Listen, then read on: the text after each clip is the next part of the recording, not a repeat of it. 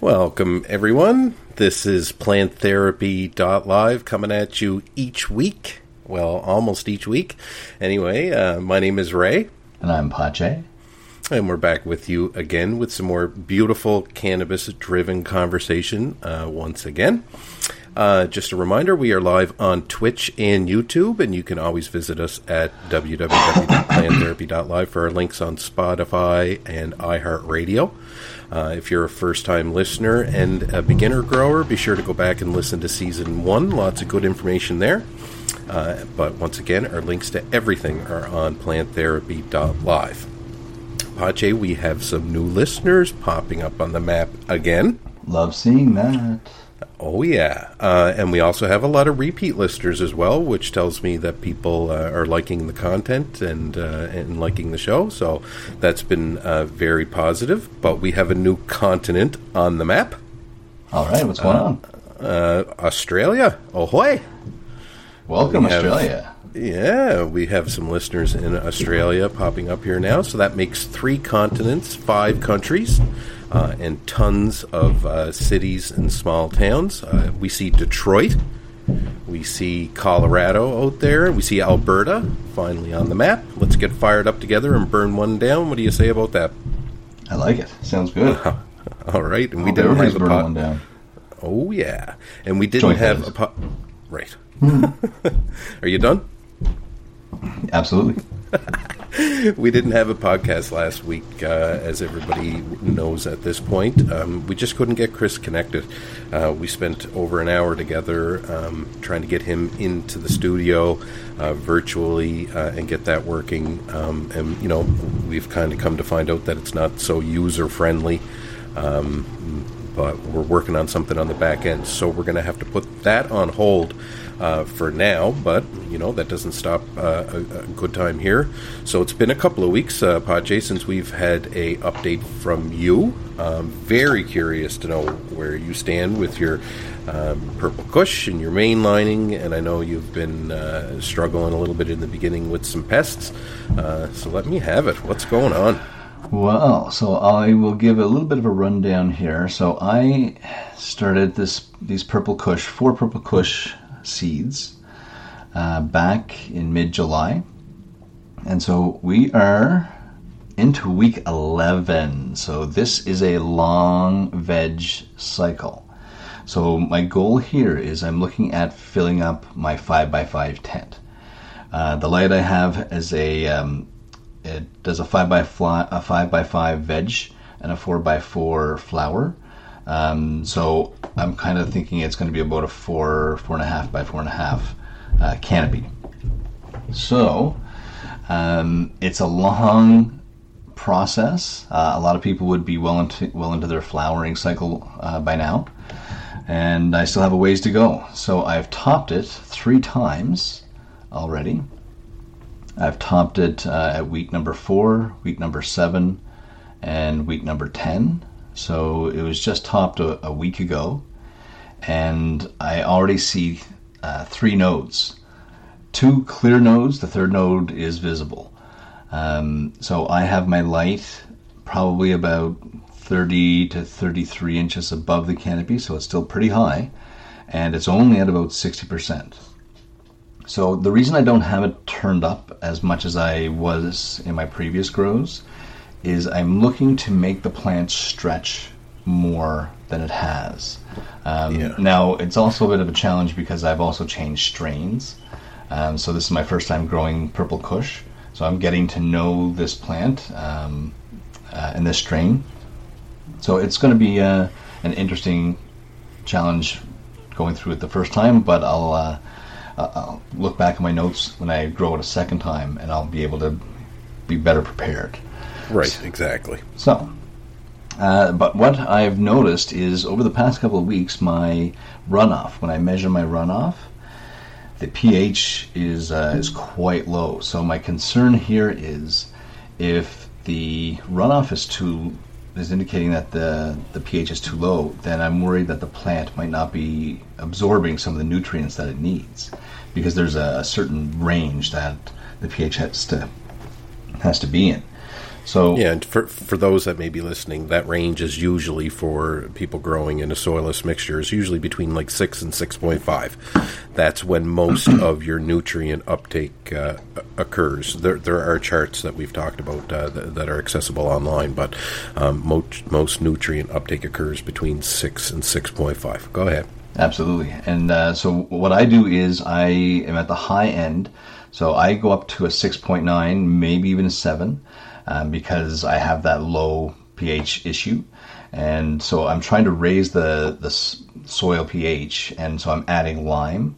I'm adding lime to uh, the surface of each of the plants, and then I'm I'm adding the uh, the water or the, the feed afterwards.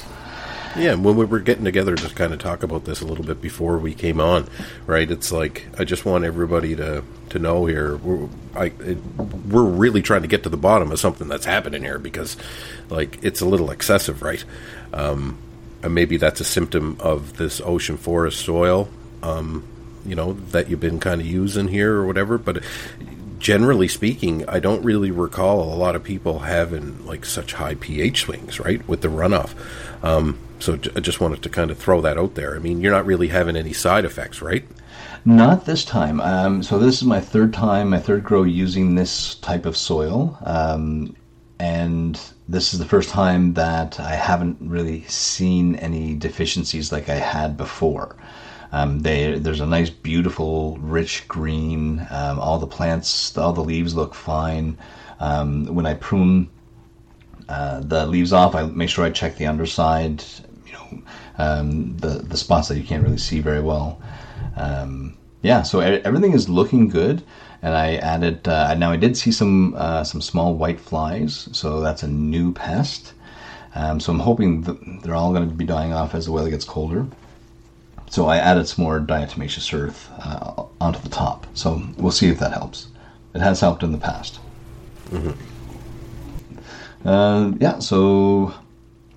It has been, like I said, a long veg cycle, so I am in week number eleven. Uh, I I would say it's going to be uh, another topping. Another topping is going to occur in probably at less than a week. And so once that happens, I'm going to be ready to put the trellis net up and start growing all the bud sites sideways. And I'm going to be looking at filling that canopy up across the, the trellis.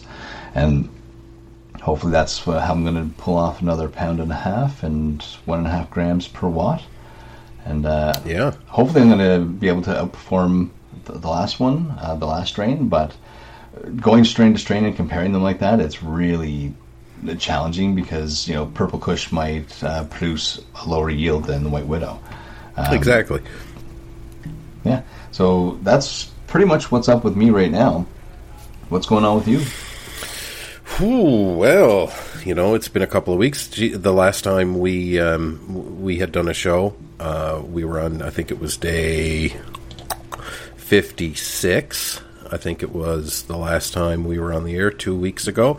And then um, last week we actually did harvest. Now, I probably could have pushed it another week, um, but I didn't, because I had cut the nutrients off, um, you know, basically two weeks prior to that, and I didn't want to push um, the plants in, into, you know, undue stress. In, right, in no, their no sense having three weeks of flushing instead of two.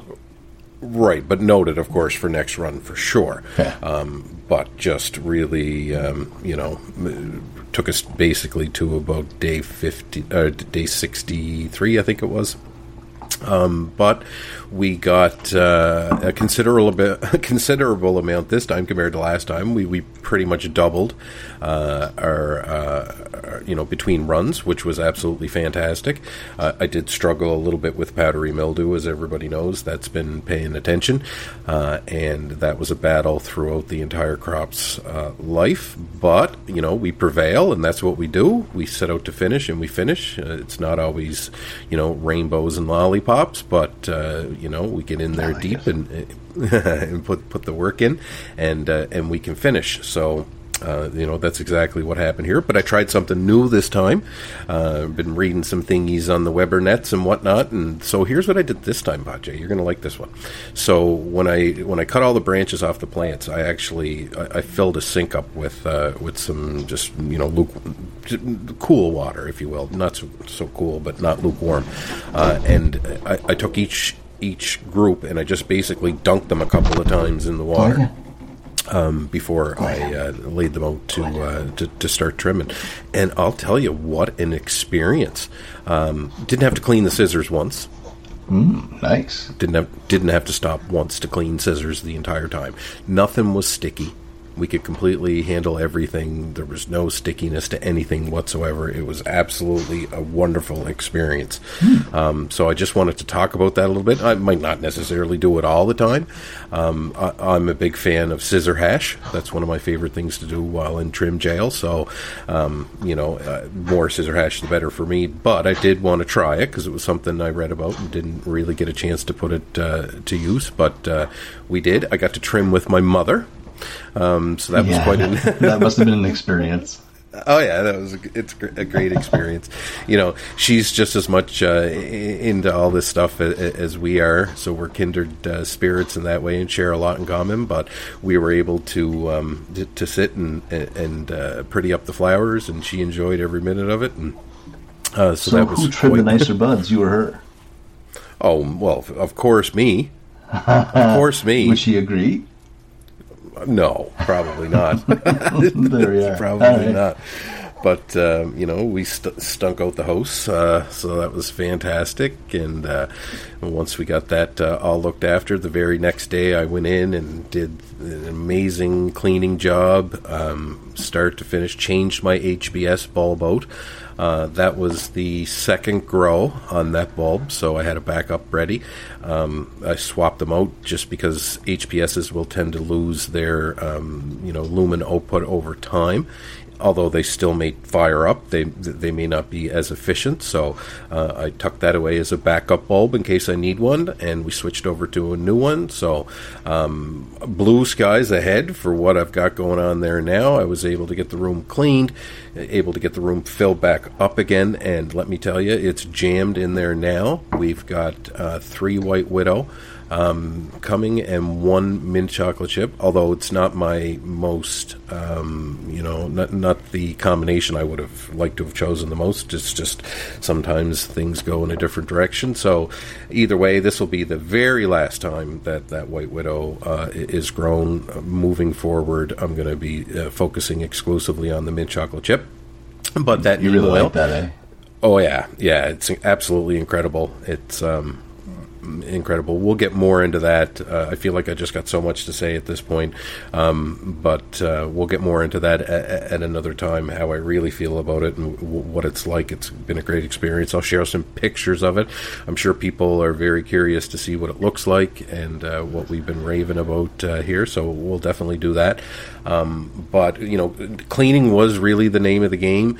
Uh, that neem oil has really kept um, the new batch of plants, uh, no powdery mildew, knock on wood, uh, none whatsoever. It is completely eradica- eradicated from this point forward. Will that stay? Let's see as we move, but um, took the opportunity to clean out uh, the reservoirs. Um, for those that uh, haven't listened to any episodes prior, I have th- three reservoirs, basically one for vegetative growth, one for flowering, and one for uh, the dehumidifier water. So uh, it gives me the ability to kind of capture that and not have to empty the uh, the well so often. But I uh, had a chance to clean those out, uh, get them um, fired back up again. I like to use the reservoirs because I use beneficial bacteria to help me avoid root rot when I do eventually use the water. So I like to give those colonies a chance to, uh, you know, um, get moving and, and start reproducing.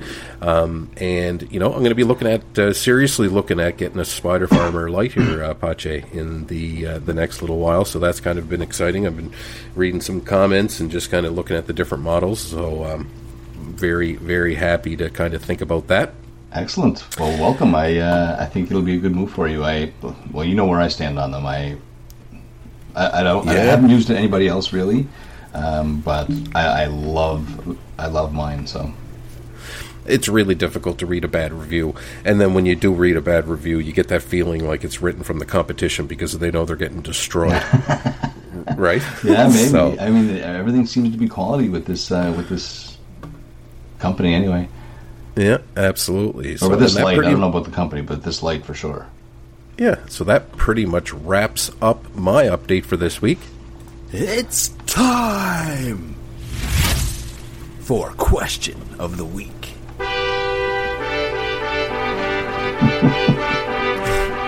Where's this coming from? Wow. Nice. So I've been uh, in a few of the gardening groups on Facebook uh, recently, and one of the questions that I've been seeing quite a bit lately is, when do I harvest? It's that time of year when all the outdoor growers are seeing their big buds and everybody's wondering, when is that perfect time to harvest? And, you know, I'm in a lot of these groups, too, and that's the question. I mean, come, everybody's saying, is this done? Is it done? Is it done? Do I harvest? Is it my first time? Do I harvest, right? So, I mean, that has been, you know, we had other ideas for the show, but because so many people out there are asking this question, why not have a show dedicated to it? Right? Absolutely. It's like having the uh, the young child in the back seat. Are we there yet? Are we there yet? Mm-hmm. Um, yeah, so uh, we're going to give you uh, a non-technical answer and then a more technical answer. So on the non-technical side, I tend to look for when the hairs turn orange and curly. So hang on, I'm going to bring up a little picture. So right here, and those of you that don't have uh, any video capabilities, I just have a picture, a close-up picture of a bud, and a lot of the pistils are white, but I would say about forty percent are um, orange, and some of them are beginning to curl up. So I can tell at this point it's starting that cycle, and it's going to start um, getting bigger and building. The pistils are going to start building on top of each other and stacking. Um, and then I also look for when the fan leaves begin to yellow, and the plant is hopefully consuming itself and using up the remaining nutrients left in the plant material. And you also have to know what you're looking for. You know, do you need to push the envelope and maybe go for longer maturity and higher yield? But are you going to run the risk of mold and or bud rot? You know, or are you looking for a nice light high that allows you to remain, you know, a bit productive? Um, so if so, you might want to harvest sooner than later. I mean, environment is really the key, and you're going to be one. You're going to be looking at the weather network, and if the air is warm and dry, you might want to keep going. And if the air is wet and cold, well, you may feel the need to pull those ladies out of the ground before other bad things happen. Right? Do you have any thoughts on uh, on this? Well, yeah, I mean, I do have a couple of thoughts, actually. My, you know, my very first uh, thought here for, for those outdoor growers is just, you know, it's a game, right? It's like, at least on the East Coast. I mean, if you're in the West Coast and you're listening to this part, you're probably not even going to understand fully what we're talking about because the air is so dry in the West. Um, but on the East Coast, I mean, you know, you never or very rarely as an outdoor grower get a chance to let your plants fully mature outdoors, right? It's not, it, it is definitely not all, um, you know, blue skies there. It's difficult. You usually get into playing a game of, you know, checking the plants, seeing a little bit of bud rot starting, you know, seeing more, and then it gets worse and worse and worse as the days move on. Uh, so, you know, you get to that point where if you're going to wait a full sixty days or sixty-five days, there'll be nothing left by the time you hit that point, right? So so you, you play a constant game uh, trying to weigh loss versus, you know, quality and try to find kind of that happy happy medium, if that kind of makes sense. Absolutely. And some people will get out there first thing in the morning as early as they can and sort of give the uh, the plant a little bit of a shake and get some of that dew off. Um, if you have that ability... Absolutely. Yeah, absolutely. But once that air hits one hundred percent humidity, it, you know, really yeah, doesn't that's matter. Right. That's the thing. It's, uh, you know, and it's just something we all struggle with here. We've talked about how to kind of avoid that in other shows, so we won't go too uh, in, in depth uh, on that. But, yeah, it boils down for each outdoor grower, um, you know, a, a little game of, of, of loss versus, you know, quality. Um there was one strain. Oh, geez, and sometimes I wish uh, wish B was here um, to remind me. But there was one strain we grew one time that had these rock hard buds outdoors, man, and it, they went to early flower, and everything else was rotten around it. Everything, like, and we used advanced nutrients that year. Like the full lineup went full out. Spent like, you know, almost a thousand dollars on nutrients, and we had these huge, huge like. We were celebrating, you know, when we went to check on the plants, jumping up and down, couldn't believe it, right? And then uh, all of a sudden, it, th- that whole grow, for the most part, derailed. Oh, no. And we only ended up with a very small portion, and it, and it and it derailed fast. But while this was happening, there was one strain, um, and geez, it's just really escaping me now. We purchased it from a breeder uh, over in Europe somewhere, and uh, let me tell you, I wish wish I could remember it. Um, Holy Grail. It was Holy Grail. It was called. Oh, nice. I'm gonna have to gonna have to make note of that because it's something I'd like to play with again in the future. But it was called Holy Grail, and I think it was by Sam Sarah Seeds. Um, so for anybody out there listening, that ended up being uh, uh, just a lightning bolt in a um, you know in, in, in a grow that was really crumbling down. So. Um, just wanted to kind of touch on that a little bit, but you know, there's a big question here, right? Um, and it, it's something I kind of wanted to ask in the very beginning when when we started talking about this question of the week, and, and that is, you know, when to really count when you're into flowering, right? Absolutely. How do you do?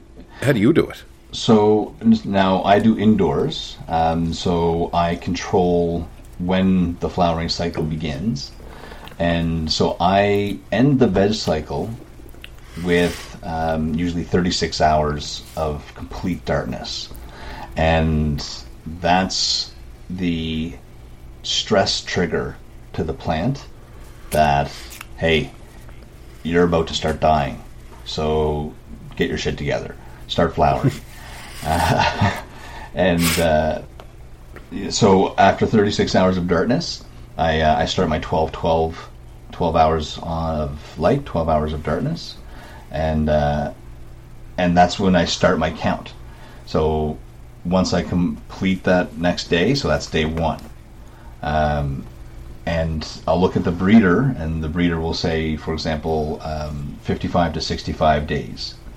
And my first grow, I didn't know what I was doing, so I sort of targeted six day sixty, right in the middle. Um, and then I sort of reversed engineered the timeline, and I knew I wanted to... Uh, flush for fourteen days, so I needed to start flushing around day forty-six, so I needed to sort of keep keep track.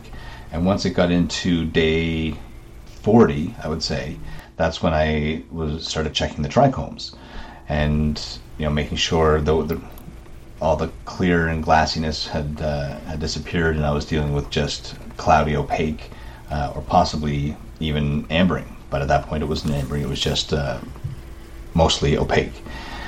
Um, yeah, so that's that's sort of when I start. So basically, you, you count day one of flowering after your lights turn on after their initial thirty-six hour dark. Yeah, thirty-six hours of darkness, lights come on. After the first twenty-four hours, that's day one. Okay, so, you know, I realize that... that that people view this differently, right?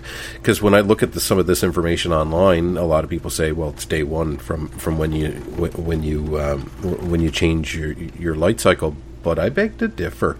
You know, I feel differently about that, and and I do because um, some some genetics don't you know don't go initially go into flowering right away. Some some go quick. Some go really. Some can take up to you know ten days, two weeks before you really start to see the first signs of flowering. So I've always been of the stance that you know count the uh, the first day of flowering when you first start to see the first growth of the pistils, uh, or if you've had pre pre pistil showing in vegetative growth, which does happen, especially the longer you veg, you can have your hair show prematurely. I run into that. Um, yeah.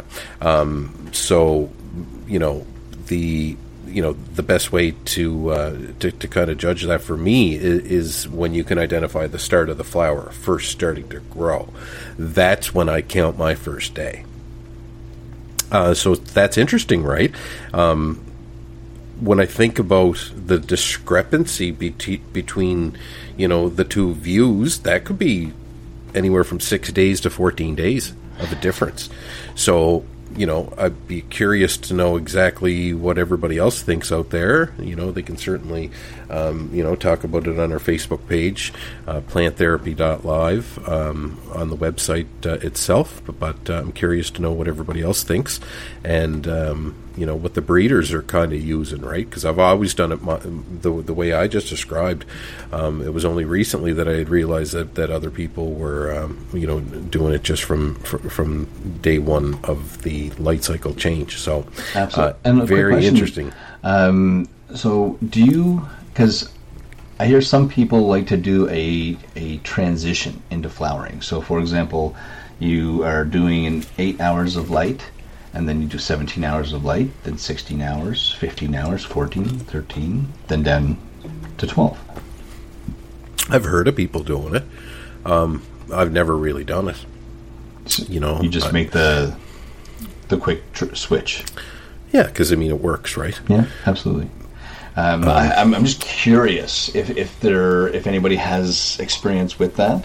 Um, you know, do, does it tell the plants and or give the plants more of a feeling like, hey, something's going on?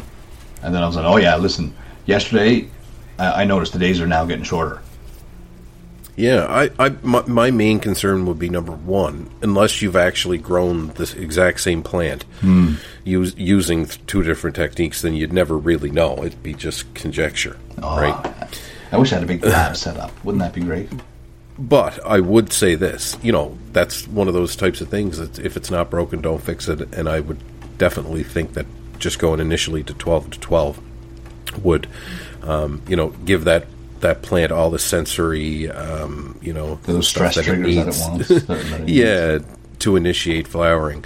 Um, I just, you know, I could be, I could be wrong on that, but I just can't in my head see the benefit to just layering it into flowering. Right? It's the type of thing you just want to get the flowers start to grow, get yourself on your program, move forward, and get those that stuff dried and in the paper where it belongs. Right.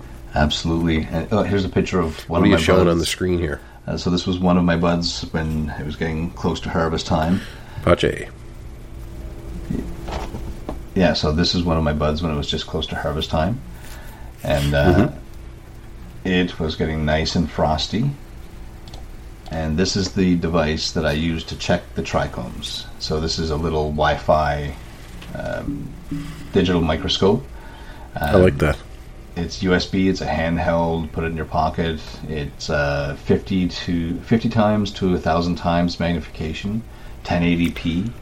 Um, love it. So it's fantastic, you know? Yeah, I love it. I got more of a handheld one, and it does work, but it's re- like really sensitive. You know what I mean? It's really, it takes me sometimes three and four or five minutes to actually get a good view on what I'm looking at.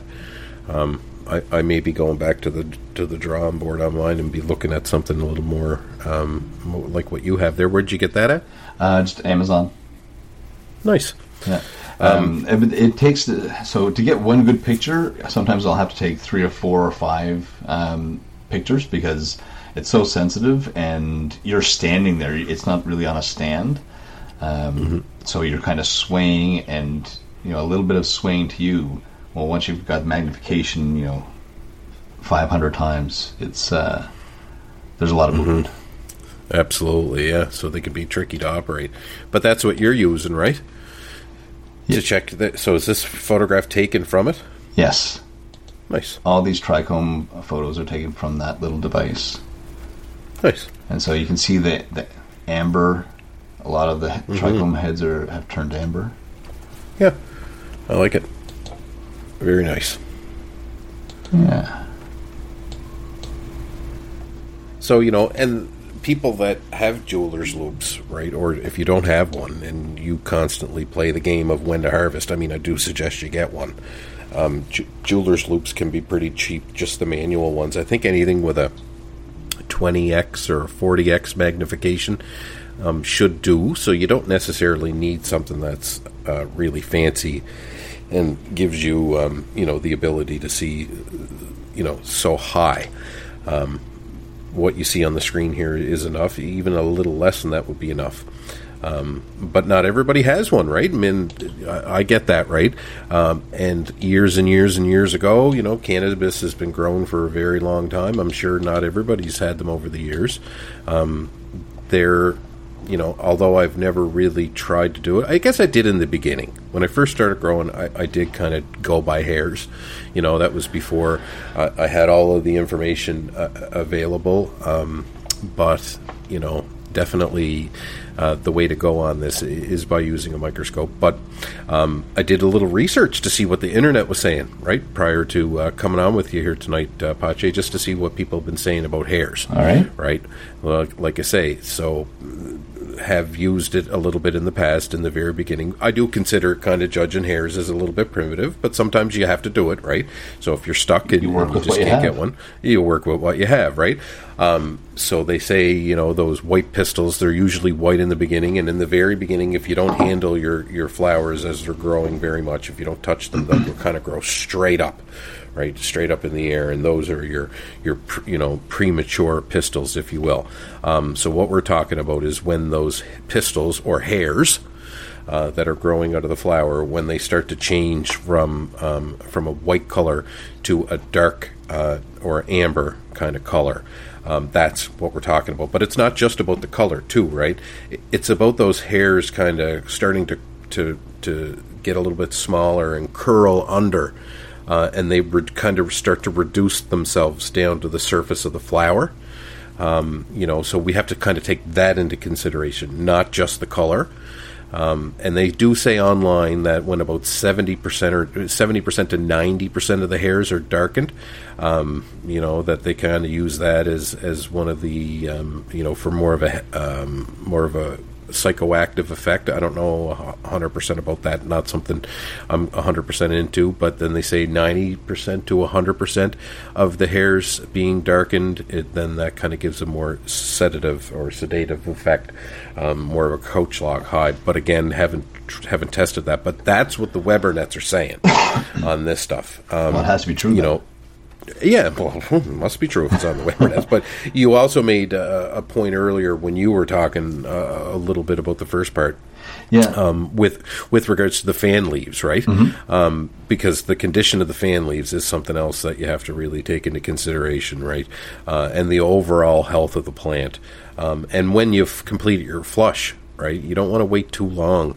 Um after you've completely flushed the nutrients, like waiting in two weeks, three weeks after your flush is completed can, can bring too much stress to the plant, and you could end up having more problems. But um, just, a, just, just a few points I wanted to uh, mention there. What were you going to say, Pache? The only thing I was going to add is when you are able to see the trichomes and the, and the heads of the trichomes, uh, this a little answer. Somebody had asked the question in one of the gardening groups, and I had said this. Uh, when the trichomes transition from clear to opaque, cloudy, is when the flower has reached its highest potency. As the trichomes begin to degrade, they will turn amber. The more amber, the more sedation the hive will feel, and the more couch lock. Some harvest when fifty percent amber, maybe even more, and some ha- harvest before there's any amber. Many, from my experience, wait until there's a five to ten percent uh, degradation and they turn amber before they harvest. Uh, but now, Ray, you tend to enjoy more of a, a couch lock effect, so you tend to like more amber, so you do it around fifty or sixty percent uh, amber, is that right? No, no. Uh, I'm more of a psychoactive, you know, upbeat, so I shoot for one hundred percent cloudy. Oh, yeah, you don't do, you don't like any amber. Well, it's not that I don't like any amber. I you know prefer? That while it's dry, while it's drying, It's gonna, it's gonna continue, continue to, to break down, and that's and that's gonna give me my five percent, ten percent amber by the time it's done, right? Gotcha. So, but yeah, no, I, I'm all about the psychoactive uh, uplift. Like, you know, I'm a busy guy. Uh, nothing worse. You want to keep your productivity up. Right, exactly. You got it, exactly. I want to be motivated to continue, not um, wanting to bust open a, a bag of Whoppers, say, and just eat the whole bag. Judge me not, Pache.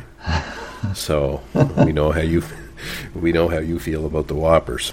I'm weak, but I'm weak. Yeah, and of course you got to count your days and count your weeks, right? Like you got to know this stuff. uh, you got to write it down. You know, that, that day, whatever you consider day one as, you got to write that down. That way you kind of got to, you know, you, you, you'll know for a ballpark. But, you know, back to your spreadsheet that you keep there with all this information too, Pache. This is key, right? And I just want to kind of hit that point, right? Next time you run this, or next time somebody else runs their genetic for the second time, if they keep note of this stuff, you'll be able to more fine-tune your flush time on your next crop, right? By knowing when what happened when you grew it the first time. And we learn and, and remember this stuff through through documentation. And it's just, just a key point that we can't keep stressing, um, because, you know, getting fine-tuned uh, allows you to uh, to really have a great chance at a home run, like we've covered in previous episodes. Absolutely. Anything else you want to hit there, Pache? Uh, no, I think that's pretty much it. Except I just want. Oh, it, it's that time. Hang on. Oh Lord, he's smelling his jar oh, of cannabis. It's so sweet. Oh, it just it. It fills my nostrils and tingles the hinge of my jaw. Yes. Oh, mama, that's so good. And that's Thelma and Louise that you're nose deep in over there?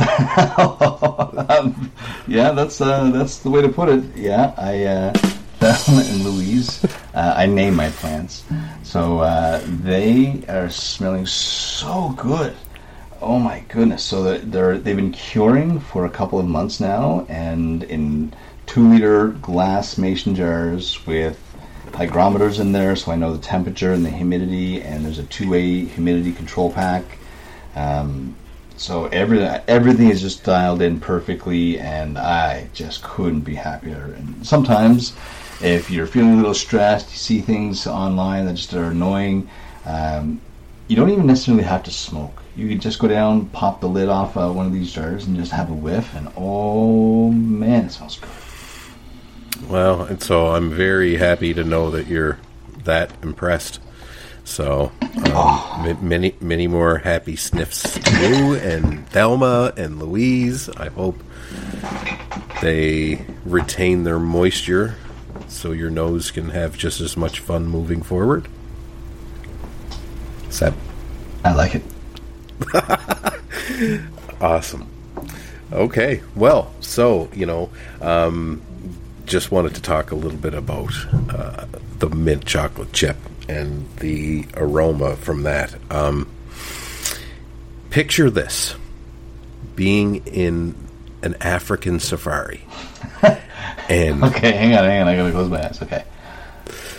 Okay. Is it raining or is it sunny? It's beautiful out. Okay. There, is there's it hot? A, there's a, there's a slight breeze, just enough. Keep the you know, mosquitoes to carry, away. Just enough to keep the mosquitoes yes. away and carry carry that light sweat away from your arms. Oh no, yeah. You're in you're in a African safari car, and you're driving through the whatever it is they drive through when they're on a safari, and the dust is kicking up, and you stop, and you jump out of this vehicle, although the sign says don't. Wait, that isn't telling me. I'm not jumping out of a safari.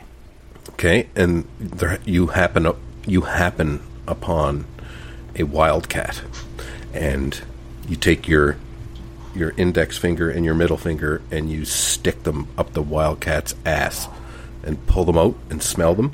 The, the story has gone south quick. Okay, and. and And and that is the mint chocolate chip. Um, are you in sales? No. I, no, I am not.